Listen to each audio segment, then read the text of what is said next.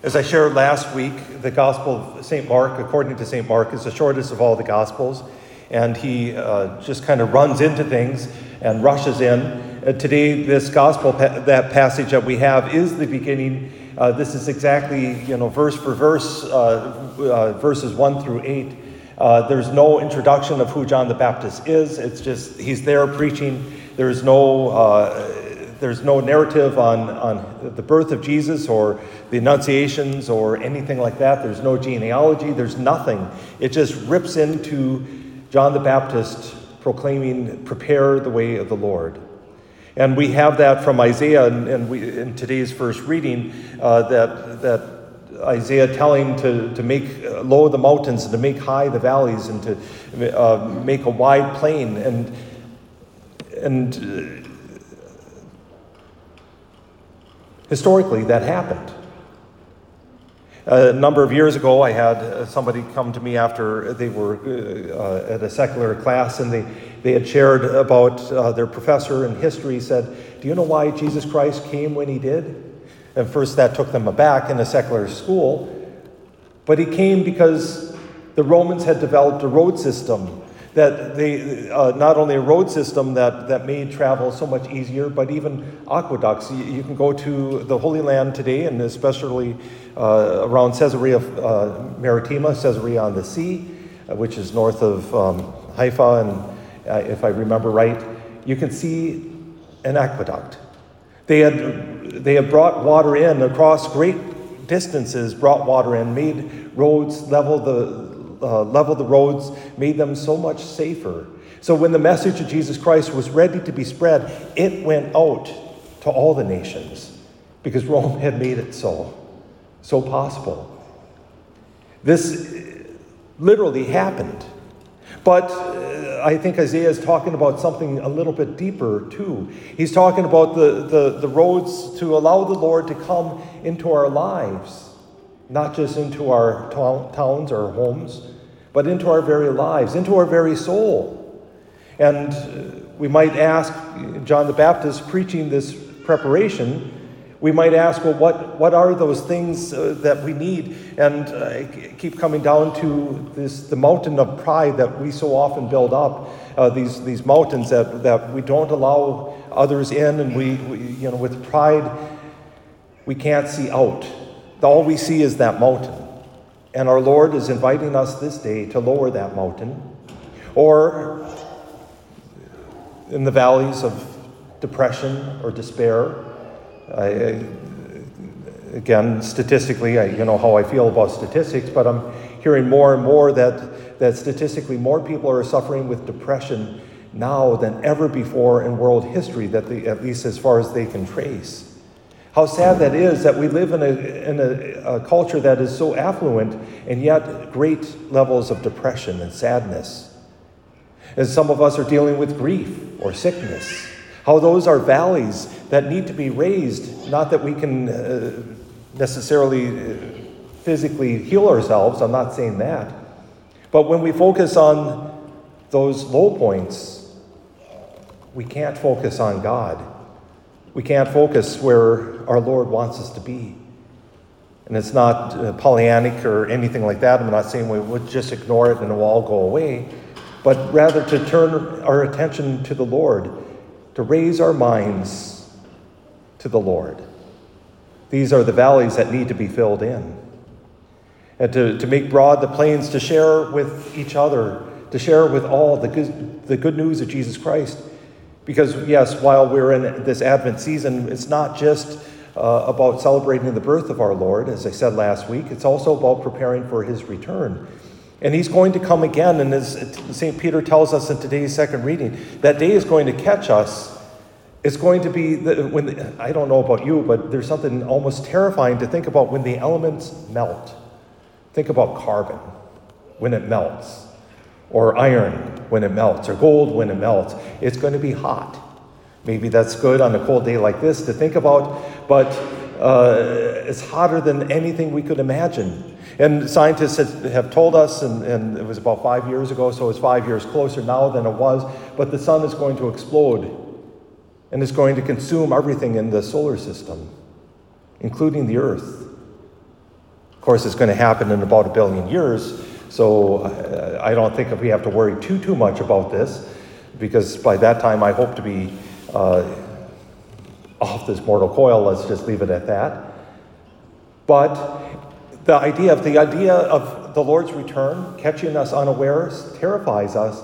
That might be a hint that we need to do some work. If the idea that should I die right now, today, am I prepared to stand before God? And if we're aware of any sin or any, any mountain in our life that, that has, we're not addressing, or any valley in our life that, that is, is certainly sinful, the invitation of the Lord is here to prepare our hearts and minds for his coming. Because honestly, most of us will make it through the day. I, God willing. We, you never know, and I'm not trying to be facetious.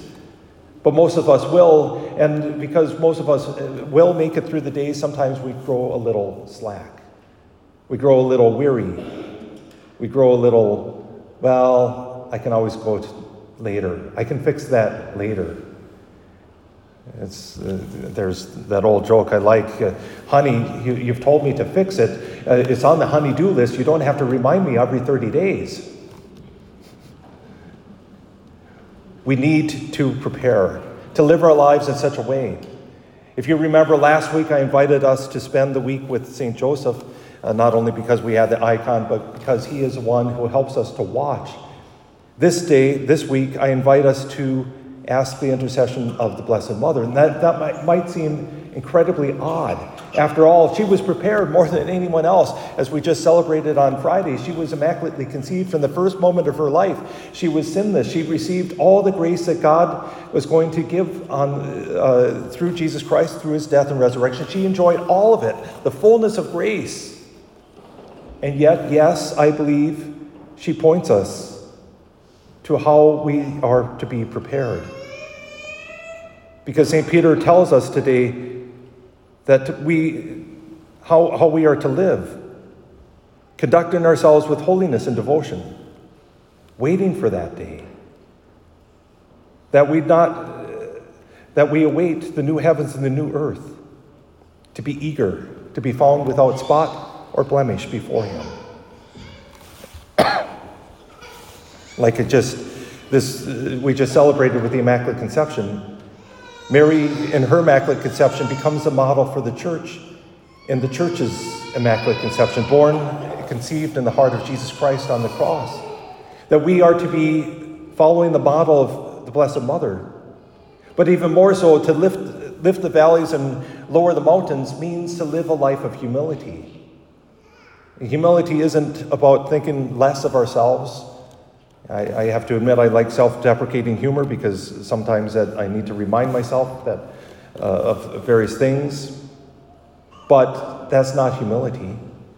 Humility is always grounded in the truth and the reality of who we are and who, uh, who we belong to is seen in the light of God. Humility is therefore the truth and living in that truth. And when we look at the Blessed Mother, we see true humility. Even in her great Magnificat, the, the song of, uh, of praise that she sings as she encounters Elizabeth in the visitation. If we read it, and I encourage you to do so, uh, Luke 1, my soul proclaims the greatness of the Lord. My spirit rejoices in God, my Savior, for he has looked with favor on his lowly one. From this day, all generation will call me blessed. And on the surface, that might even seem a little boastful, doesn't it? All nations will call me blessed.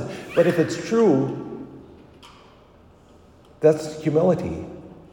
But her blessedness isn't based on her, it's based on what God has done. See, he has raised up the lowly from, from the dung heap and lowered the kings. He's cast down the mighty from their thrones. He has filled the hungry with good things, and the rich he has sent away empty.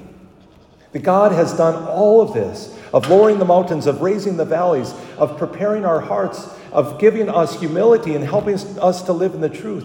If the Blessed Mother is not the perfect example of humility and the perfect example of being prepared, I failed you because I don't know who it is.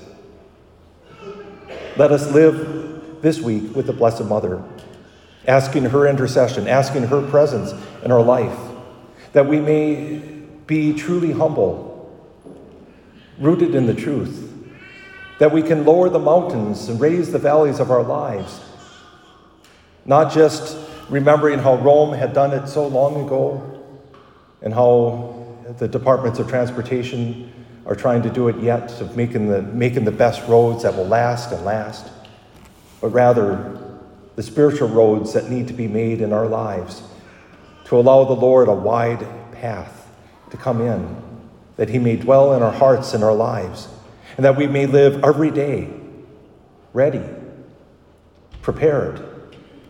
Should He come this day for me individually, I'm prepared. Should He come this day for all of us, let us be prepared. The Blessed Mother can help us with that because she was prepared from that first moment of her conception to her assumption to now where she sits enthroned as Queen Mother, interceding for us, helping us, guiding us.